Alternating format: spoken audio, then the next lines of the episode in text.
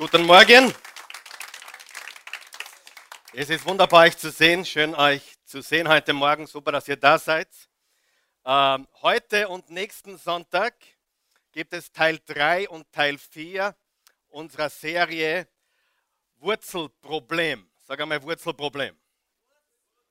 Und der Titel heute Morgen lautet Die Wurzel aller Wurzeln. Es gibt eine Wurzel aller Wurzeln die wollen wir uns heute anschauen. Und ich habe mich schon sehr, sehr lange gefreut auf diese Botschaft, weil diese Botschaft extrem, extrem wichtig ist. Der erste Teil war bittere Wurzel. Das war Teil 1. Dann haben wir gesprochen vor drei Wochen über nicht schlucken, sondern wir wollen ausspucken. Kannst du dich erinnern? Wir wollen nicht schlucken, denn wer ständig schluckt, der stirbt von innen. Ganz, ganz wichtig. Und ich habe darüber nachgedacht in der Vorbereitung auf die heutige Botschaft. Es gibt viele lebensverändernde Botschaften. Und die Botschaft, die wir hier verkündigen, die Botschaft von Jesus Christus, ist eine lebensverändernde Botschaft. Glaubt das irgendjemand? Hundertprozentig. Eine lebensverändernde Botschaft. Aber ich möchte dir was sagen. Das, was du heute hören wirst, ist selbstverständlich auch eine lebensverändernde Botschaft. Aber jetzt hör mir ganz gut zu, was ich sage. Das, was du heute hören wirst, ist eine lebensrettende Botschaft. Und ich rede jetzt nicht vom Leben in der Ewigkeit. Wer von euch weiß oder ist sich sicher, dass er ewiges Leben hat, weil er von Gott angenommen wurde? Weil Jesus Christus für uns gestorben ist, begraben wurde, auferstanden ist und weil wir das glauben, haben wir die Ewigkeit gesichert. Stimmt das oder stimmt das nicht? Johannes 3, Vers 16, so sehr hat Gott die Welt geliebt, dass es einen einzigen Sohn gab, damit jeder, der an ihn glaubt, nicht verloren geht, sondern ewiges Leben habe. 26 Worte, das ganze Evangelium in einem Satz, in einer Nussschale. Und die einzige Voraussetzung ist, dass du glaubst an den Sohn Gottes die einzige Voraussetzung. Wer von euch weiß, man kann trotzdem in der Wüste leben. Man kann trotzdem in Bitterkeit leben. Man kann trotzdem unter den Umständen dahin vegetieren. Stimmt das? Stelle bitte niemals dein ewiges Heil in Frage. Durch den Glauben an Christus ist dein ewiges Heil gesichert. Sag einmal gesichert. Absolut gesichert. Das kann dir niemand mehr nehmen, nicht einmal du dir selbst. Wow. Nicht einmal du dir selbst, wenn du dich anstrengen würdest. meine Kinder haben probiert, dass ich aufhöre, sie zu lieben. Es ist ihnen aber nicht gelungen. Wer hat auch solche Teenager gehabt, wo die Kinder alles probiert haben, alles versucht haben, nichts unversucht haben. Was kann ich nur tun, damit mein Papa mich endlich aufgibt? Und sie haben es nicht geschafft. Und ich bin ein schwacher Mensch. Ich bin äh, so wie wir alle äh, ein Mensch mit, mit Fehlern, mit Macken, mit Sünden. Und trotzdem habe ich meine Kinder niemals aufgegeben, sondern sie sind bei mir hundertprozentig angenommen. Und eines, was du hier in der Oase, vielleicht das Wichtigste, was du hier in der Oase mitnehmen kannst, ist, dass du die Angst ablegst davor, dass du Gott nicht genügst. Sieh, ich sage jetzt die Wahrheit. Du wirst Gott nie genügen. Genüge ich Gott? Nein. Genügst du Gott? Nein. Warum glaubst du, ist Jesus gestorben? Weil wir alle ungenügend sind. Weil niemand von uns Gott genügen kann, genügen wird oder jemals ihm zufriedenstellen können wird. Das Einzige, was Gott zufriedengestellt hat, war das, was Jesus Christus für dich und für mich am Kreuz getan hat. Da hat er gesagt, okay, das reicht. Das genügt. Und das ist das Erlösungswerk für uns alle. Für jeden, der da glaubt und es annimmt. Also wir fassen kurz zusammen. Dein ewiges Heil ist durch den Glauben hundertprozentig sichert. Aber trotzdem wandern wir manchmal im Kreis. Trotzdem befinden wir uns oft in der Wüste. Und es gibt viele Gläubige, die in der Wüste zu Hause sind. So wie die Israeliten im Alten Testament, die achttägige oder zehntägige Reise, die es gewesen wäre, von Ägypten ins verheißene Land, Äh, die meisten haben es nicht gesehen, circa 80 Prozent haben es nicht gesehen. Sie sind in der Wüste 40 Tage gegreist und letztendlich in der Wüste gestorben. Sie, viele Christen sind schon tot, nur sie sind noch nicht unter der Erde. Ja? Sie sind lebendig vor Gott, aber auf der Erde drehen sie sich nur im Kreis. Und vieles hat damit zu tun, dass sie noch nicht verstanden haben, was Gott für sie getan hat. Eine lebensrettende Botschaft. Ich bleibe nochmal drauf, bitte ganz kurz. Lass dir von niemand dein ewiges Heil ausreden. Hast du Jesus Christus Glauben geschenkt, vertraust du ihm, dann ist das versiegelt durch die Kraft des Heiligen Geistes.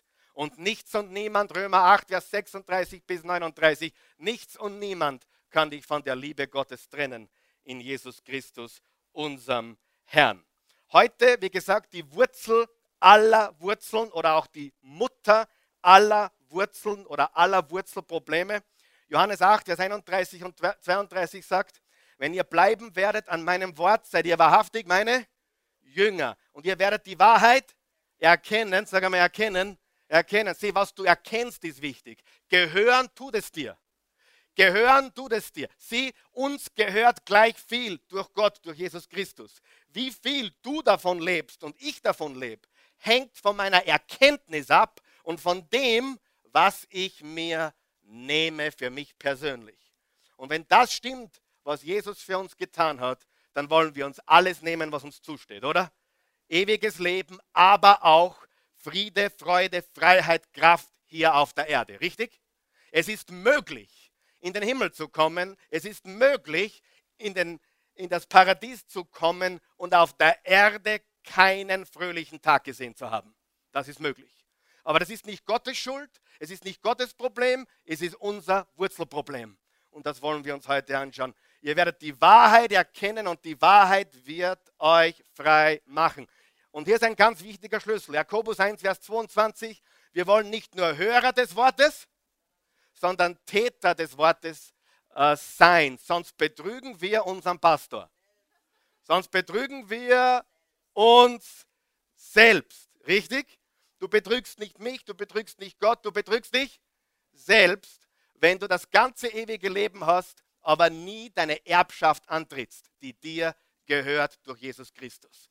Jesus Christus hat alles getan. Er hat gesagt, es ist vollbracht. Er hat gesagt, tetelestai, das griechische Wort für getilgt, bezahlt. Die Sünde ist gelöscht. Und noch ein Wort vielleicht ausgebucht. Ausgebucht. Ich hatte als junger Mensch Gott sei Dank schon sehr viel, viele Probleme. Wer von euch weiß, wenn man früh viele Probleme kriegt, dann wird man schnell erwachsen. Das ist auch ein Grund, warum ich glaube, dass junge Menschen so schnell wie möglich heiraten sollen. Damit sie ganz schnell viele Probleme haben. Ja? Und wenn sie ganz schnell viele Probleme haben, dann werden sie erwachsen. Stimmt das oder stimmt das nicht? Die anderen laufen von der Verantwortung fort ist das richtig oder ist das falsch? Jetzt habe ich vergessen, was ich sagen wollte. Aber gleich fragen Sie mir wieder. Meine, meine Abwege und Umwege bringen mich immer wieder von, der, von meinem Hauptpunkt Aber jetzt habe ich ihn schon wieder. Ich habe mit äh, 1996 war das, ich war 25 Jahre alt, mein Bruder und ich. Äh, der Papa hat ein bisschen nachgeholfen, auch gemeinsam haben wir ein Firmen, eine Firma gehabt. Äh, mein Bruder und ich waren, waren beide Eigentümer dieses Unternehmens mit 40 Mitarbeitern, Angestellten und wir haben alles verloren. Und äh, innerhalb von weniger Monaten haben wir alles verloren und wir waren plötzlich mit 7 Millionen Schilling verschuldet. Das sind ungefähr, für die das nicht mehr 500.000 Euro. Für einen 25-Jährigen äh, kein großes Problem. Aber wir haben, wir haben es gemeistert und äh, Faktum ist, dass ich heute nicht in Wien wäre. Ich wäre nicht nach, wir wären nicht nach Wien gezogen. Christi Nicke, bitte. Äh, wir wären nicht nach Wien gezogen, wäre uns das nicht passiert. Wer von euch weiß, manchmal müssen Dinge passieren, damit was passiert.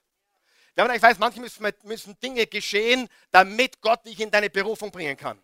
Du erlebst vielleicht jetzt ganz Hartes, Unfaires, Enttäuschungen, äh, Schwierigkeiten, aber das ist genau der Katalysator, der dich aufs nächste Level bringt. Hat mich jemand heute Morgen.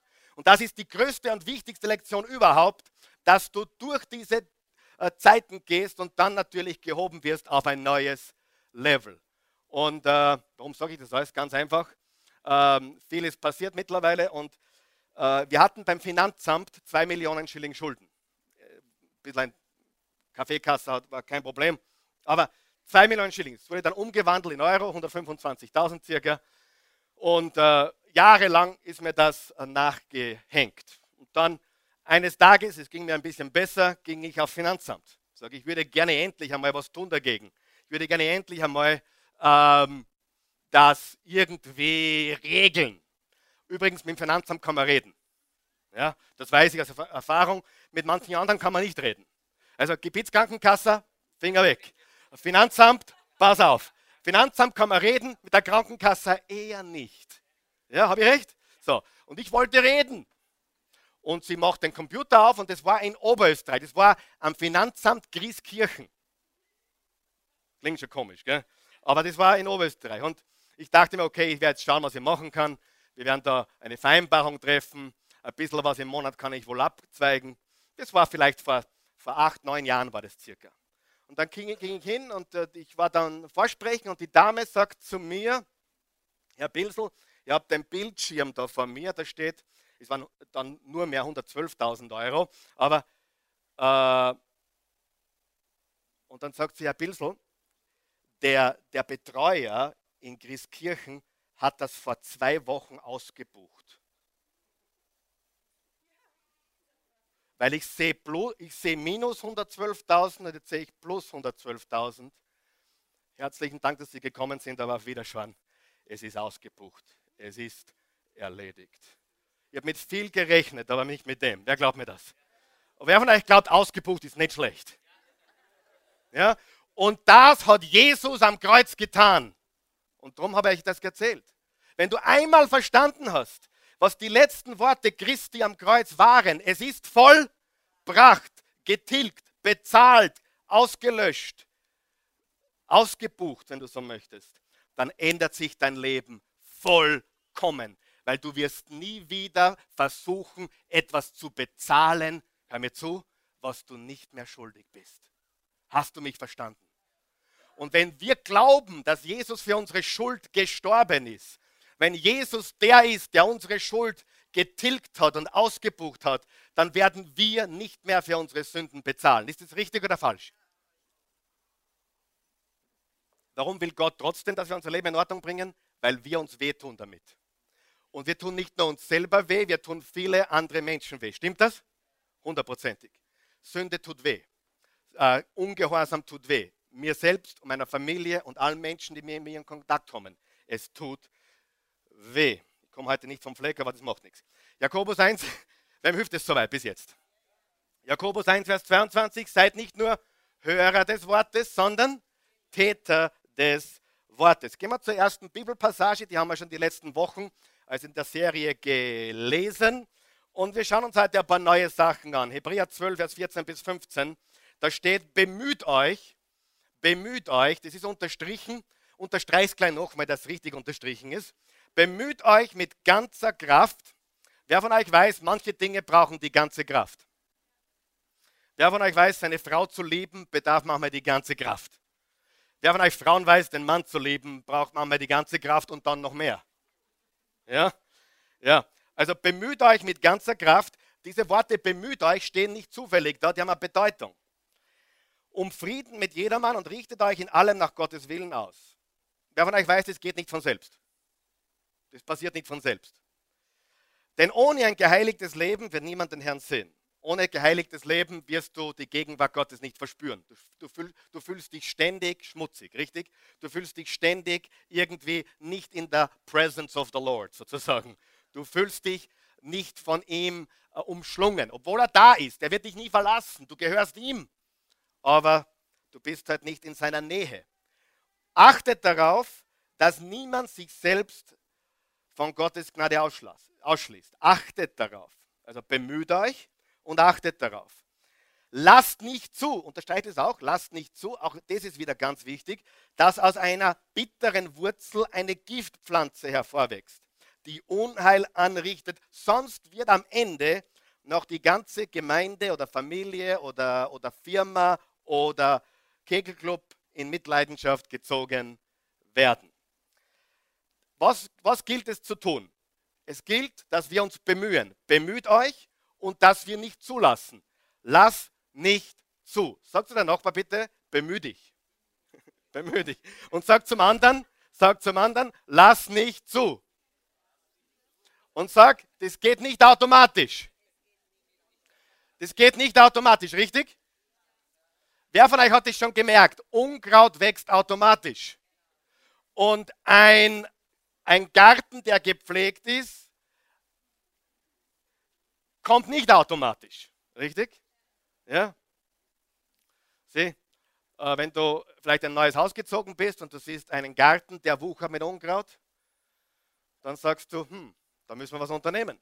Gott hat ihn so gemacht. Und dann kommt Gott daher, du hast ihn schön hergerichtet äh, und äh, jemand sagt, warte, das ist ein schöner Garten, den Gott dir geschenkt hat. Und dann sagst du, du hättest ihn sehen sollen, wie Gott noch nicht mitgeholfen hat.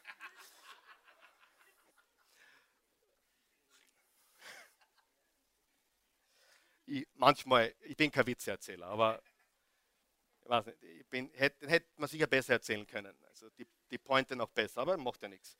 Ich gehe zurück zum Predigen, das kann ich besser. Bemüht euch, lasst nicht zu. Wer von euch ist überzeugt davon, dass eine Ehe, eine Familie, eine Beziehung, all die wichtigen Dinge, da muss man sich richtig anstrengen. Bemühen, ja nicht zulassen, dass was entsteht im Inneren, eine bittere Giftpflanze oder ähnliches. Und es geht darum, Bitterkeit zu überwinden. Befreit euch von Bitterkeit, steht im Epheser 4, Vers 31 oder fort oder weg mit aller Verbitterung. Warum ist das so wichtig? Schauen wir uns ein paar Dinge an, warum das so wichtig ist. Und dann am Schluss heute wirst du die Wurzel aller Wurzeln, das Wurzelproblem aller Wurzelprobleme wirst du heute erkennen. Und es wird dich wahrscheinlich so richtig flashen und du wirst sagen, hm, jetzt habe ich es. Und das ist genau mein Ziel heute. Ich will, dass du heute gehst und sagst, hm, jetzt habe ich es. Jetzt habe ich endlich begriffen, was los ist. Wer möchte das? Ja, ich auch. Wichtige Wahrheit, erstens, Anstöße kommen. Anstöße kommen. Was ist ein Anstoß? Ein Anstoß ist äh, etwas, was dich reizt, etwas, was dich ärgert, angreift, etwas, was dich beleidigt oder verletzt oder enttäuscht. Das sind Anstöße. Und Anstöße kommen. Sagt es mit mir gemeinsam. Anstöße kommen. Sieh, die Welt wäre so toll, diese Welt wäre so, wir könnten alles so leicht leben, wenn es die Menschen nicht gäbe, richtig? Es ist ja wirklich so. Ein, ein, ein Pastor sagt einmal zu seinen, zu seinen Kindern, äh, Pastor sein wäre so großartig, wenn nicht die Leid waren. Und da steckt was drin. Wer von euch weiß, Menschen machen Probleme. Und Menschen produzieren Probleme. Und Anstöße kommen. Sie kommen und kommen und kommen. Ich weiß nicht, ob die Müllabfuhr nächste Woche kommt, aber Anstöße kommen. Ich weiß nicht, ob der Postler kommt nächste Woche, aber Anstöße kommen. Unvermeidlich. Egal, wo du hingehst und Menschen glauben, weil sie wo beleidigt sind oder wo gekränkt worden sind oder wo Anstöße erlebt haben, dann gehe ich, dann wechsle ich den Job, weil dann bin ich endlich frei. Was passiert mit solchen Menschen? Was nehmen die mit? Hallo, sie nehmen ihr Problem mit, sich selbst, nämlich den Anstoß. Und sie werden wiederholen, was sie am letzten Ort gefunden haben. Glaubt man das irgendjemand? Hundertprozentig. Ich, ich werde heute noch darauf eingehen. Also die Fähigkeit, damit umzugehen, bestimmt die Zukunft deines Lebens für die nächsten Jahrzehnte. Äh, die nächsten 10, 20, 30, 40 Jahre, so Gott will, dass du noch so lange lebst werden bestimmt davon, wie du mit diesen Anstößen umgehst. Aber Anstöße kommen. Und Gott wird dich dementsprechend promoten. Ich habe jetzt etwas ganz Wichtiges für uns alle. Der Level deiner Beförderung hängt ab davon, wie gut du mit Anstößen umgehen kannst. Stimmt. Ja? Je mehr Verantwortung du hast, umso größer werden die Angriffe. Wer glaubt das? Je mehr Kinder du hast, umso schwieriger wird es, umso schöner wird es. Umso größer die Gemeinde wird, umso schwieriger wird es, umso schöner wird es. Je größer, stärker, äh, verantwortungsvoller etwas wird, umso größer werden die Angriffe, richtig? Äh, der Bundeskanzler Kern hat mehr Angriffe als der ÖBB-Chef Kern. Habt ihr jetzt verstanden, was ich gesagt habe? Ich sage jetzt nicht, dass ich politisch auch da angesiedelt bin. Bitte nicht falsch verstehen. Das ist nur ein Beispiel. Äh, ähm, der Bundeskanzler, der, der gleiche Mensch, der Bundeskanzler Kern hat mehr Angriffe als der ÖBB-Chef Kern, der sicher auch Angriffe hatte. Je höher du aufsteigst, umso größer werden was? Die Angriffe, die Anstöße, das, was dir an Gegenwind entgegenkommt, das ist ganz normal. Das heißt, der einzige Weg, jetzt hör mir ganz gut zu, aufzusteigen, ist mehr auszuhalten. Ich wiederhole das. Der einzige Weg aufzusteigen ist mehr auszuhalten. Bist du bereit, mehr auszuhalten? Bist du bereit, mehr auszuhalten, weil du weißt, Gott hat was Höheres für dich? Wenn du nichts aushalten kannst, kannst du nicht befördert werden, richtig? Das ist ganz, ganz wichtig. Und das ist, was du verstehen musst. Es ist unvermeidlich, dass Anstöße kommen. Lukas 17, Vers 1. Jesus sagt das im Lukas 17, Vers 1. Es ist unvermeidlich, dass Anstöße kommen. Und deine Fähigkeit, damit umzugehen, auszukommen, äh, irgendwie damit zurechtzukommen und zu gewinnen, zu siegen über dein inneres Gefühl, ist der äh, Faktor, der dich promoten wird, ob du eingesetzt wirst, verwendet wirst von Gott oder nicht. Und hier ist Gottes Segenplan. Willst du ihn hören? Nächster Vers. Sprüche 4, Vers 23. Mehr als alles andere. Das gefällt mir. Wem gefällt das auch? Mehr als alles andere. Warum mehr als alles andere? Mit anderen Worten, das ist das Wichtigste, oder? mehr als alles andere, behüte dein Herz, denn von ihm geht das Leben aus. Mehr als alles andere, behüte dein Herz. Sagen wir das gemeinsam laut, bitte. Eins, zwei, drei. Mehr als alles andere, behüte dein Herz, denn von ihm geht das Leben aus. Noch einmal. Mehr als alles andere, behüte dein Herz, denn von ihm geht das Leben aus. Alles, alles hat einen Eingang und einen Ausgang. Wenn du isst und trinkst, du musst automatisch aufs Klo, oder? Ja, ich muss immer automatisch. Irgendwann kriege ich die Meldung, Zeit wird's. Äh, sowohl klein, auch groß, richtig? Irgendwann kriege ich die Meldung, hey, jetzt war es einmal Zeit, dass du wieder austreten gehst. Also ich brauche, ich habe ein inneres Ausscheidungssystem. Das passiert, richtig? Mein Auto hat einen Tank und einen Auspuff. Das heißt, ich gebe vorne hinein und hinten kommt außer. Dein Körper hat ein gewaltiges Entgiftungssystem. Weißt du das? Jetzt hör mir ganz gut zu. Dein Herz nicht. Oh. Das Herz sammelt über Wochen und Monate und Jahre und Jahrzehnte und und deswegen siehst du heute verbitterte Leute, wenn du die Straßen gehst. Es gibt kein Ausscheidungssystem für Gift in deinem Herzen. Hast du das verstanden? Und deswegen abschütteln und weitergehen. Abschütteln und weitergehen. Alles andere, alles andere hat einen Auspuff oder einen Entgifter oder eine Ausscheidung, außer dein Herz. Das ist der Grund, warum Menschen über Jahre und Jahrzehnte noch reden, was der Ex-Mann vor 35 Jahren gemacht hat. Ich habe ihm schon vergeben, aber vergessen werde ich es nie. Das kannst du deiner Großmutter erzählen, richtig? Und die glaubt das nicht. Hat mich jemand heute Morgen? Ist das wichtig? Ist das eine lebensrettende Botschaft? Glaub mir. Ich habe viele Beerdigungen gemacht und habe einige zu Grabe getragen. Da bin ich gestanden, wissend, Todesursache nicht Krebs, sondern Verbitterung. Hundertprozentig. Verbitterung. Innere Geschwülste, innere Verbitterung, die das verursacht haben. Das ist ganz, ganz wichtig zu verstehen. Und wenn du nicht aufpasst, vergeht es dein ganzes Leben. Warum predige ich das? Weil ich das brauche, du brauchst, wir brauchen es alle. Wenn jemand sagt, das brauche ich nicht, dann bist du der Kandidat Nummer eins, der das umso mehr braucht. Ich brauche das. Und ich sage dir, ich glaube, also mein guter Freund Pastor Scott Turner, der aus Kalifornien ist, sagt, äh, eine Bitterkeitsbo eine, jede Gemeinde braucht einmal im Jahr eine Bitterkeitsbotschaft. Er sagt sogar mittlerweile eine ganze Serie jedes Jahr über Bitterkeit. Jedes Jahr. Und er macht das jedes Jahr. Lehrt er und predigt er drei, vier Wochen über Bitterkeit. Warum? Weil es so gefährlich ist. Wer weiß, dass das stimmt? Das ist so unfassbar gefährlich, dass wir es immer wieder und immer wieder brauchen. Sie, die Anstöße sind noch keine Bitterkeit, aber sie können zur Verbitterung führen. Und da ist ganz wichtig, was du mit den Anstößen machst. Ich habe äh, die letzten Jahre so viel erlebt, wo, wo ich ganz einfach sage, hey, wenn, wenn ich mir alles persönlich nehmen würde, dann würde ich zugrunde gehen. Absolut zugrunde gehen. Du darfst es nicht persönlich nehmen. Weil Anstöße können zur Verbitterung führen. Anstöße kommen. Sagen wir das gemeinsam?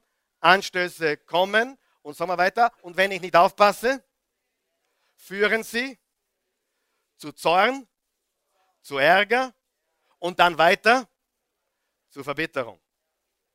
Sieh, du ärgerst dich, das ist kein Problem. Ich ärgere mich auch manchmal. Aber wenn du den Ärger wachsen lässt, was passiert dann? Dann wird Bitterkeit daraus. Zweite Wahrheit, wichtige Wahrheit, Verbitterung ist eine geistliche Angelegenheit. Eine geistliche Angelegenheit. Ähm, das heißt, es ist nichts, was man jetzt logisch erklären kann in dem Sinn. Du kannst es auch nicht logisch wegdenken. Du brauchst Gottes Kraft dazu. Du brauchst Gottes Kraft dazu. Und Verbitterung, egal ob in einer Familie oder Firma oder Kirche oder Gemeinde, jetzt hör mir ganz gut zu. Und wir sind alle schuldig. Sind wir alle schuldig? Ist jemand hier, der da kein Problem hat in seinem Leben, nie gehabt hat? Gut, Gott sei Dank zeigt niemand auf. Ja? Meine, es zeigt uns auch niemand auf, darum frage ich mich, äh, wo sind die Lebenden? Ja?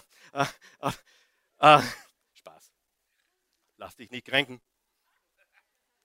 Eine Familie, Firma, eine Kirche, eine Gemeinde, Verbitterung beginnt fast immer mit einer Person. Wenn in einer Familie ein verbitterter Vater ist, dann wird es eine verbitterte Familie kreieren, oder? Wenn in einer Apfelkiste ein verbitterter Apfel ist, was passiert dann? Es fallen alle. Und das Gleiche ist in der Firma, in der Familie, in der Ehe, in deiner Beziehung, in der Kirche, in der Gemeinde, in der Oase, überall. Eine Person kann eine Verbitterungswelle auslösen. Stimmt das oder stimmt nicht? Hat schon viel Schaden angerichtet. Wir wissen das, wir kennen das oft erlebt. Verbitterung beginnt fast immer mit einer Person. Und jetzt pass auf, die Person kann meistens nichts dafür. Ich meine, sie ist schuldig, aber die Person weiß es meistens nicht. Eine verbitterte Person weiß oft gar nicht, dass sie verbittert ist. So, und trotzdem ist das Gift da, richtig?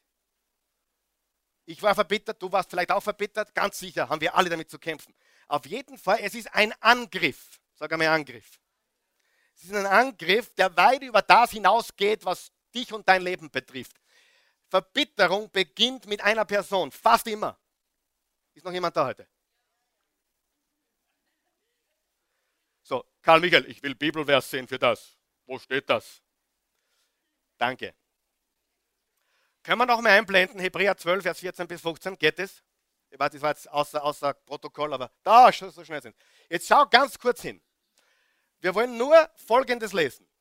In der vierten Zeile, achtet darauf, sag einmal, achtet darauf, dass niemand, sag einmal, niemand, sich selbst von Gottes Gnade ausschließt, also bitter wird. Ähm, ich bin nicht gescheit. Zumindest, ich, ich war in der Schule schlecht. Aber niemand ist eine Person, oder?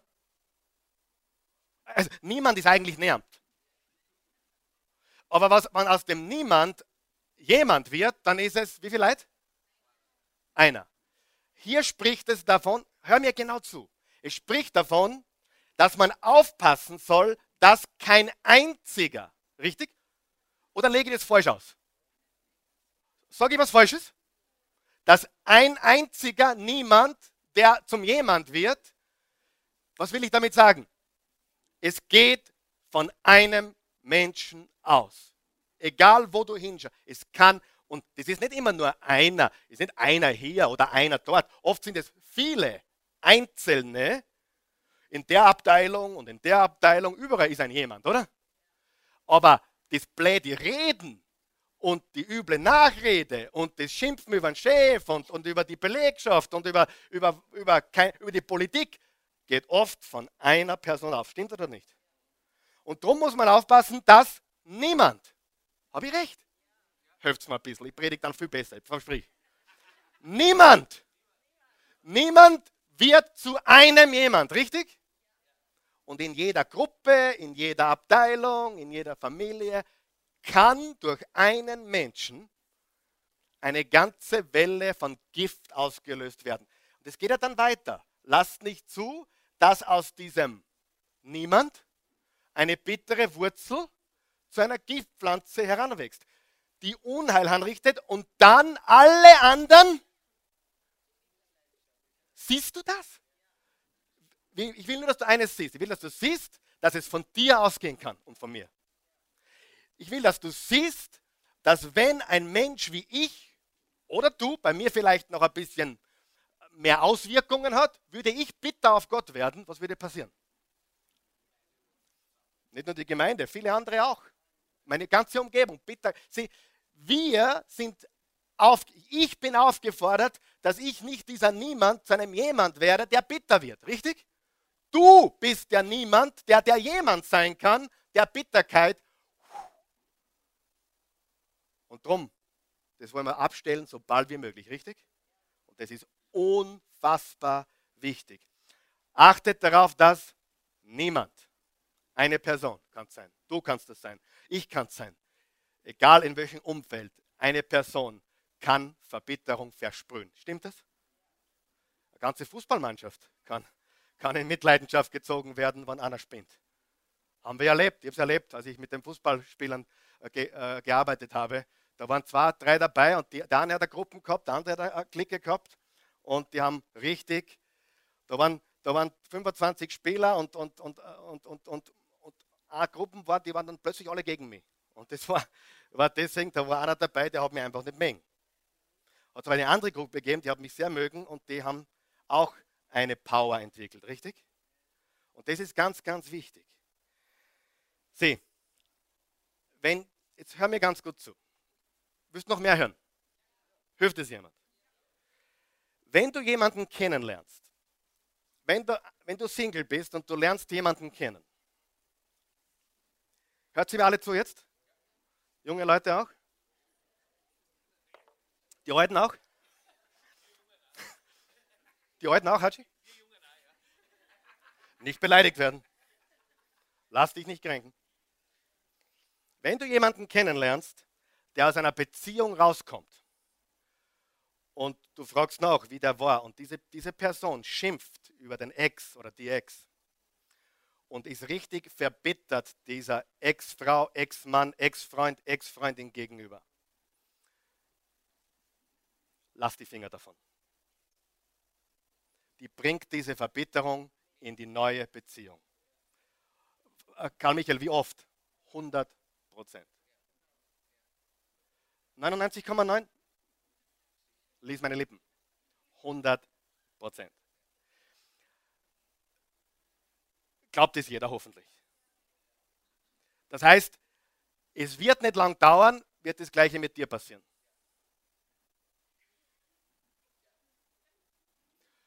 Wenn jemand in die Oase kommt, Gott sei Dank, nicht Gott sei Dank, das ist jetzt blöd, was ich sage, aber Gott sei Dank erreichen wir mehr komplett Kirchenfremde und Gemeindefremde als, als Leute von anderen Gemeinden und Kirchen. Wir haben wenig Transferwachstum.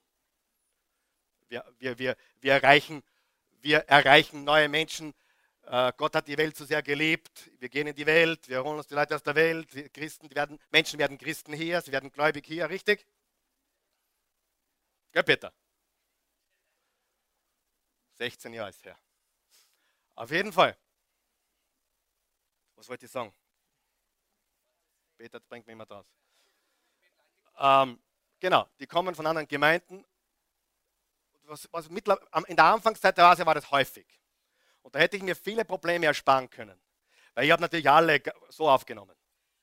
Aber wenn sie schon in der sechsten, siebten Gemeinde waren und überall sind die Leute schlecht, hallo, und dann, dann passiert Folgendes. Dann schimpfen sie über den Ex-Pastor und über die Leiterschaft dort und so weiter und so fort.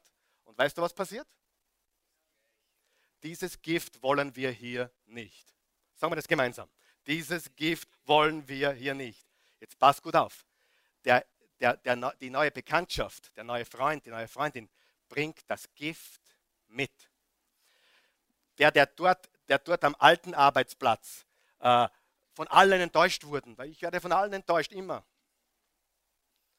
Neulich hat jemand gesagt, du, ich, ich habe in den letzten zehn Jahren meinen 14. Arbeitsplatz. Aber es war nie meine Schuld, warum ich gehen musste. Was nimmt er mit? Gift. Hör mal zu. Weißt du, was die mitnehmen? Einen Cocktail. Hör mir zu. Die nehmen einen Cocktail mit. Einen Giftcocktail. Und die sagen dann, trink einmal. Kost einmal. Genau, die Bernadette ist noch, noch eine bessere Predigerin wie ich. Kost einmal. Nimm einmal Anzug. Nur mit dem Strohhalm ganz leicht. Und das Ziel ist, dass du den Cocktail trinkst. Versteht das jeder? Das kannst in jeden Bereich umlegen und das ist tödliches Gift. Und das Gift brauchst du in deiner Beziehung nicht. Du, du, du kannst auf jemanden anderen warten. Du kannst auf jemanden besseren warten. Und ähm, wir brauchen das Gift sicher nicht, oder? Ganz sicher nicht. Und deswegen werden auch Leute aussortiert bei Fußballmannschaften zum Beispiel, wenn sie Gift sprühen. Ganz ein toller Fußballer, der Niklas Bentner, Weltklasse-Spieler war das. Wurde vor kurzem, wo spielt er, Marc? Wolfsburg, wurde er ausgesondert, wurde vom Training verbannt äh, wegen seinen Eskapaden, wegen seinem Lifestyle und weil er die Mitspieler vergiftet hat oder begonnen hat zu vergiften. Und das ist sehr, sehr wichtig. Und es geht oft von einem aus, von einem Niemand, der zum Jemand wird. Sie bringen einen Cocktail in dein Leben, geben dir zu trinken und dann ist die Bitterkeit in dir und du hast geschluckt und dann trinkst du mehr, weil es schmeckt ja gut. Endlich gibt mir jemand recht. Endlich sagt er mir, ja, dass das so ein Gefraßt ist. Endlich ist jemand meiner Meinung. Wir haben ja gewusst, dass der Pastor so schlecht ist. Endlich hat es auch jemand kapiert. Und dann beginnt das Ganze. Verstehst du das? Und, oder der Chef oder wer auch immer. Und dann beginnen ganze Gruppen zu reden über den Chef oder über irgendjemanden. Und das ist extrem wichtig. Und darum brauchen wir. Seht, die meisten Menschen haben kognitive Intelligenz. Aber den meisten Menschen fehlt emotionale Intelligenz und vor allem fehlt ihnen spirituelle Intelligenz. Was ist spirituelle Intelligenz? Die Fähigkeit, Entscheidungen und Handlungen weise zu vollziehen. Weise zu vollziehen. Ähm, das ist sehr, sehr wichtig. Irgendein, Vers ist mal irgendwo untergekommen. Habe ich vergessen. Keine Ahnung, keine Ahnung. Also, wir brauchen geistliche Intelligenz. Was war die zweite Wahrheit, meine Freunde? Verbitterung ist eine geistliche Angelegenheit. Eine geistliche Angelegenheit. Könntest du mal den Vers einblenden? Ich habe ihn auf meiner Ding gelöscht. Aber bei euch steht er drauf, oder?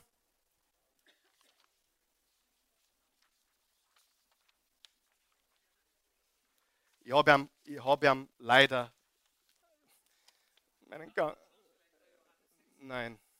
Darf ich was vorlesen? 2. Korinther, Kapitel 2. 2. Korinther, Kapitel 2, Vers 9 bis 11.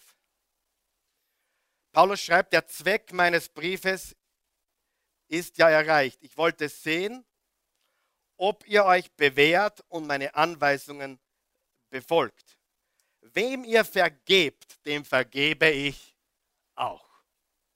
Wenn ich etwas zu vergeben hatte, dann habe ich es um euretwillen vor Christus längst getan. Gute Entscheidung, oder? Aber jetzt pass auf. Denn wir kennen die Absichten Satans nur zu genau und wissen, wie er uns zu Fall bringen möchte.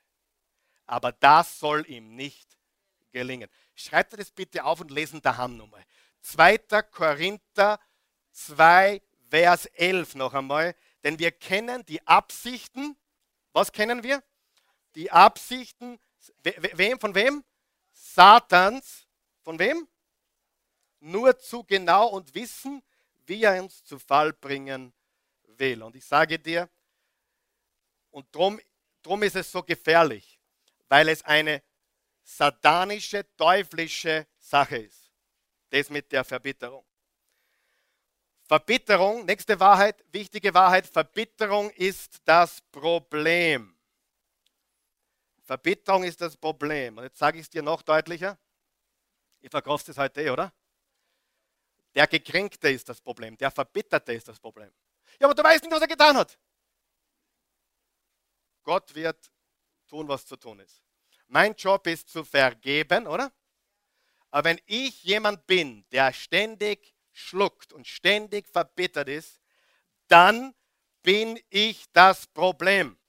Na, aber das ist das Problem und du magst recht haben. Du magst recht haben, dass er da Unrecht getan hat oder dass sie dir Unrecht getan hat. Aber wenn du verbittert bist, bist du das Problem. Ja. Ehrlich. Stimmt.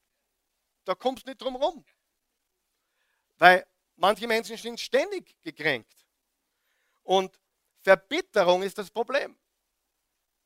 Und die schlucken und schlucken und dann rechtfertigen sie ihre falschen Handlungen, weil der andere falsch gehandelt hat. Und eine falsche Handlung rechtfertigt nie eine weitere falsche Handlung von dir oder von mir. Verbitterung ist das Problem. Der Verbitterte ist das Problem. So, und jetzt möchte ich zum Abschluss zur Wurzel aller Wurzeln kommen. Bist du bereit? Zuerst einmal, es gibt mehrere mögliche Wurzeln von Bitterkeit. Äh, eine Wurzel ist Religiosität, Religion. Hast du schon mal richtig religiöse Menschen kennengelernt? Gesetzliche, Pharisäer, kennst du die? Die Menschen sind meistens extrem bitter. Warum? Weil sie auf das Gesetz pochen und weil sie gerne dann oh, der gehört gestraft und, und so weiter und so weiter. Die, die, denken, die denken in Strafe. Und ich bin ein Gerechtigkeitsfanatiker. Es gibt Menschen in unserem Land, die sagen, ich bin Gerechtigkeitsfanatiker und glauben, das ist gut Ahnung. Ein Gerechtigkeitsfanatiker ist nichts Gutes. Wenn du, wenn du in deinem eigenen Leben für Gerechtigkeit leben willst, das ist was Gutes, oder? aber deinen Standard und dein, dein Gefühl für Gerechtigkeit der ganzen Welt aufzudrucken, ist definitiv nicht der richtige Weg. Ein Gnadenfanatiker, ein Vergebungsfanatiker, ein Liebesfanatiker, aber ein Gerechtigkeitsfanatiker im Sinne von, äh, ich sorge für Gerechtigkeit, ah, das ist etwas ganz Schlimmes. Verstehst du, was ich sage? Ah, die, die Selbstgerechten glauben, sie sind noch cool. Kam jemand in mein Büro und sagt, Karl Michael, du musst eins wissen. Mein, mein Wort ist Handschlagqualität. Und ich bin ein Gerechtigkeitsfanatiker. Oh meine Güte. Ah, oh meine Güte. Ich weiß nicht, ob ich mit so einem Menschen zusammenarbeiten will, weil der, was das, das Problem ist? Was, das, der wird Fehler bei mir finden. Schmoren. Der wird, der wird, ihr glaubt es nicht, ja, aber der wird Fehler bei mir finden. Und ich brauche keinen Gerechtigkeitsfanatiker. Ich brauche die Christi, die ist ein Liebesfanatiker. Ich brauche die Christi, ist ein Streichelfanatiker, ein Kuschelfanatiker. Ich habe dich trotzdem lieb. Ich weiß so viel über dich und ich liebe dich trotzdem. Wir haben so viel Verkehr in unserem Kopf. Und Religio Religiosität, dieser, dieser Gerechtigkeitswahn kommt aus der Verbitterung. Hast du mich gehört? Kommt aus der Verbitterung. Weil je älter und weiser und je mehr du Gott kennst, umso gnädiger werden wir. Werden wir, richtig? Sie, mit Alter werden wir gnädiger, richtig? Wir werden nachsichtiger. Mit je jünger wir sind, also bei mir war es zumindest so, ich war äh, ganz anders unterwegs mit 20, 25. Alles richtig gemacht und weh, du machst das nicht richtig und so weiter. Also religiöse Wurzeln. Wer glaubt, dass das stimmt? Wurzeln der Religion. Rebellion könnte eine Wurzel sein. Menschen, die einfach immer rebellieren. Und jetzt kommt die Wurzel aller Wurzeln. Und jetzt werden dir vielleicht die Lichter aufgehen. Ich weiß es nicht. Vielleicht wirst du jetzt sagen, hm, jetzt ist mir alles klar. Wisst ihr, was mein Hauptproblem war als, als Kind und Teenager? Ablehnung. Ablehnung. Wem ist schon aufgefallen, dass die, die Kids, die nichts waren in der Schule, sind heute jemand? Und die super, super coolen äh, Checker, lauter Anser, die sind irgendwo im Sand. Wem ist das aufgefallen? Das ist Faktum.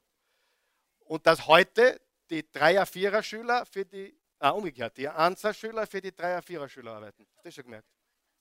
Ist so. Ich meine, die amerikanischen Präsidenten sind der beste Beweis. Äh, äh, Bush, Clinton und Co. hatten alle einen schlechteren als einen Dreierschnitt.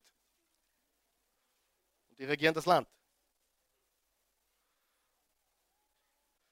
Also, was wollte ich eigentlich sagen? Das war extra Bonus. Ich wollte nichts sagen. Ja? Bitte, ich weiß nicht, was ich sagen wollte. Aber das war einfach, das hat jetzt nichts gekostet, das gebe ich so. Und ich war ein kompletter Außenseiter. Ich war ein kompletter Außenseiter. Ich war klein. Ich war der Kleinste. Ich war schüchtern. Ich habe mir bis, bis zum 16. Lebensjahr kein Mädchen ansprechen getraut. Habe mir natürlich dann später einiges erspart, Gott sei Dank. Aber ich war extra. Wer hat die Stirnreihe bitte eingeführt? Wer kennt die Stirnreihe noch? Das ist doch das Schlimmste, was man einem Kind antun kann, oder? Das ist doch krank.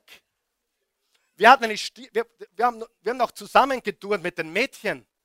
Und bei mir war nur ein Mädchen hinter mir. Ich war der kleinste Bur und da neben mir ist ein Mädel gestanden, das so viel kleiner war. Stirnreihe. Ich meine, was musst du am Kinder kaputt machen?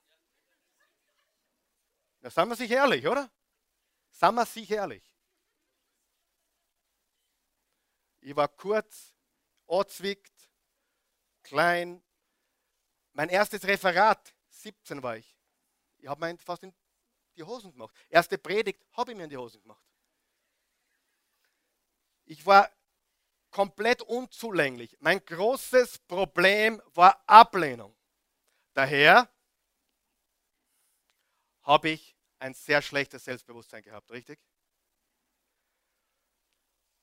Und Ablehnung, Ablehnung ist die Mutter aller Wurzeln. Du fühlst dich abgelehnt. Und wenn du dich abgelehnt fühlst, dann wirst du zunehmend bitter, richtig? So, der wäre einen, äh, einen, einen wer, wer, wer gibt noch fünf Minuten? Ähm, wer will kurz einen theologischen Kurs? Super. Einer. Die anderen ist das alles egal, oder? Warum, warum ist Ablehnung so, so präsent in unserem Leben, in deinem und meinem Leben? Warum? Jetzt musst du aufpassen, dass, das wirklich, dass wir das verstehen. Wir kamen alle abgelehnt auf die Welt. Du sagst, na, meine Eltern wollten mich. Hör mir zu. Wir kamen alle abgelehnt auf die Welt. Darf ich erklären? Wir wurden alle als Sünder geboren und waren deshalb, hat uns Gott geliebt als Baby? Ja, sicher. Hat Gott gesagt, der gefällt mir, der kleine Kali? Ganz sicher. Aber äh, der Sünder, der Mensch als Ganzes, richtig? Ist von Gott abgelehnt. Warum? Weil die Sünde den Menschen von Gott getrennt hat. Und deswegen ist Christus gestorben, damit wir von Gott angenommen sind. Hat das jeder verstanden? Und aus diesem Grund sitzt diese Ablehnung in der tiefsten Ding da drinnen. Und die einzige Lösung ist Gottes Liebe. Gottes Liebe, Gottes Gnade, die neue Geburt durch Christus, von, von Christus neu gemacht zu werden. Durch Jesus Christus sind wir alle angenommen. Sag einmal angenommen. Du bist angenommen. Du wurdest abgelehnt geboren, auch wenn deine Eltern dich so, noch so geliebt haben. Aber dein Baby ist süß. Aber es ist die Sündennatur in ihr oder ihm. Zu mir sagte mal jemand, brachte mir das Baby und sagte, sag ich, meist der süß, aber er hat trotzdem die Sünden, das war ein junger Prediger, der alles erklären musste, meist der süß, aber die Sündennatur ist in ihm. Sagt sie, na, der, der ist perfekt. Ja. Äh, wie er dann drei, vier war, hat es mir recht gegeben.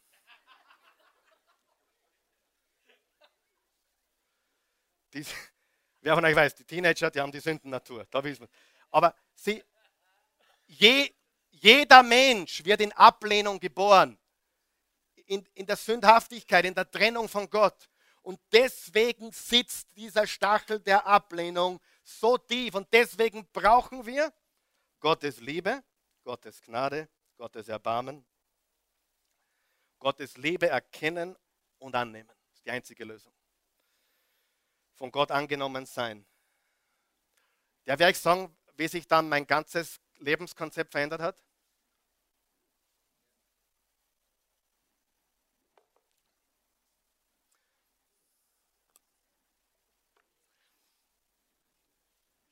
Ich hatte die Waldtraut. Habe ich euch schon erzählt, oder? Aber die hat mich dann schriftlich wieder abgestellt. Du, gehst du mit mir? Ja, nein, ich gehe schon mit Franzi. Und, so. dann, und dann war die Claudia. Die Claudia war meine Freundin. Wir waren 13. Mein erster Kuss. Es war ein bisschen schwierig, weil sie war 1,73. Ich war 1,47. Es waren nur 26 Zentimeter, aber das war okay, weil wir hatten eine, eine Bankerl da in unserem Dorf in Oberalm-Pachalein. Und da ist jetzt sie unten gestanden und ich oben, das hat perfekt gepasst. Das ist überhaupt kein Problem gewesen. Aber dann kam der Roland, das gefrasst. Und der Roland hat mir die Claudia ausgespannt. Der Roland hatte eine coole Vespa, war sechs Monate älter. Das Schlimmste war, er war mein Tennispartner. Noch schlimmer, er hat mich sogar geschlagen am Tennisplatz. Und dann nahm er die Claudia weg. Ich fühlte mich abgelehnt. Und ich hatte nie wieder eine Freundin. Bis zur Christi. Und wie die, wie, wie die mich angenommen hat, habe ich gewusst, ich bin angenommen. Wer von euch weiß, es ist cool, wenn man angenommen ist. Wir alle fühlen Ablehnung von Zeit zu Zeit. Und wir alle sind abgelehnt geboren. Und die Christi hat mir, hat mir das nicht nehmen können, jetzt wirklich tief in mir. Das war Jesus Christus, selbstverständlich. Aber es ist gut, wenn man zumindest zwei hat, die einen annehmen. Christi und Christus. Und ich, ich liebe den Leib Christi. Scheibe. Gott ist gut. Aber Gott, Gottes Liebe, er hat uns angenommen, richtig? Hat er uns angenommen? Und das wollen wir heute tun. Wir wollen heute, wir wollen heute alle unsere Ablehnung ablegen. Und das geht nur, indem wir eine Begegnung mit Gott haben. Und wenn wir uns angenommen fühlen, wenn wir wissen, wir sind angenommen, dann wird, wird die Verbitterung verschwinden. Halleluja. Wer möchte sein Leben? Weißt du, wie ich das vorbereitet habe, habe ich mir gedacht, ich hoffe, heute werden viele müde, müde ihres bisherigen Lebens. Was, es, muss, es muss ein Zeit, es muss ein, und das ist gut, es muss ein Zeitpunkt kommen, wo du sagst, ich bin müde ich will das in Ordnung bringen. Ich bin dieser Ablehnung, dieses Gefühl der Ablehnung müde. Und wenn mich die abgelehnt hat, und ich laufe davon, dann wird es mal was wieder passieren, richtig? Ich werde wieder abgelehnt.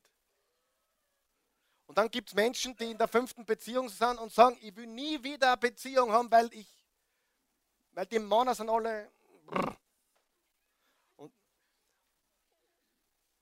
aber ich sage dir, eines der Hauptprobleme ist dein Zustand. Mein Zustand, unser Zustand. Und wir wollen unsere, unsere Ablehnung heute hinlegen. Du sagst, ich fühle Ablehnung in meinem Leben. Willkommen im Club. Wir haben alle das gespürt und erlebt und gefühlt und fühlen es teilweise immer noch. Aber durch die Liebe Gottes sind wir angenommen, durch Jesus Christus. Halleluja. Ja? Nein?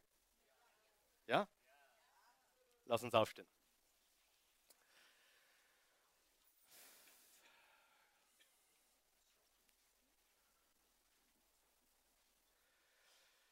Ja, guter Gott, ich möchte, dass wir alle jetzt eine Begegnung mit Gott haben. Alle. Egal, wo du stehst. Vielleicht bist du schon lange gläubig. Vielleicht bist du erst seit kurzem gläubig. Vielleicht bist du noch gar nicht gläubig. Aber wir werden jetzt einfach eine Begegnung mit Gott haben. Dort, wo du stehst, dort, wo du zu Hause sitzt oder liegst oder stehst. Eine Begegnung mit Gott. Denn nur eine Begegnung mit Gott kann dir die Ablehnung nehmen. Nur die Liebe Gottes kann dein Leben verändern. Ich weiß, das müsste eigentlich jeden von uns tief treffen, was wir heute gehört haben. Ich weiß, das betrifft uns alle. Und die Wahrheit ist, Gott möchte dir begegnen. Öffne dein Herz jetzt.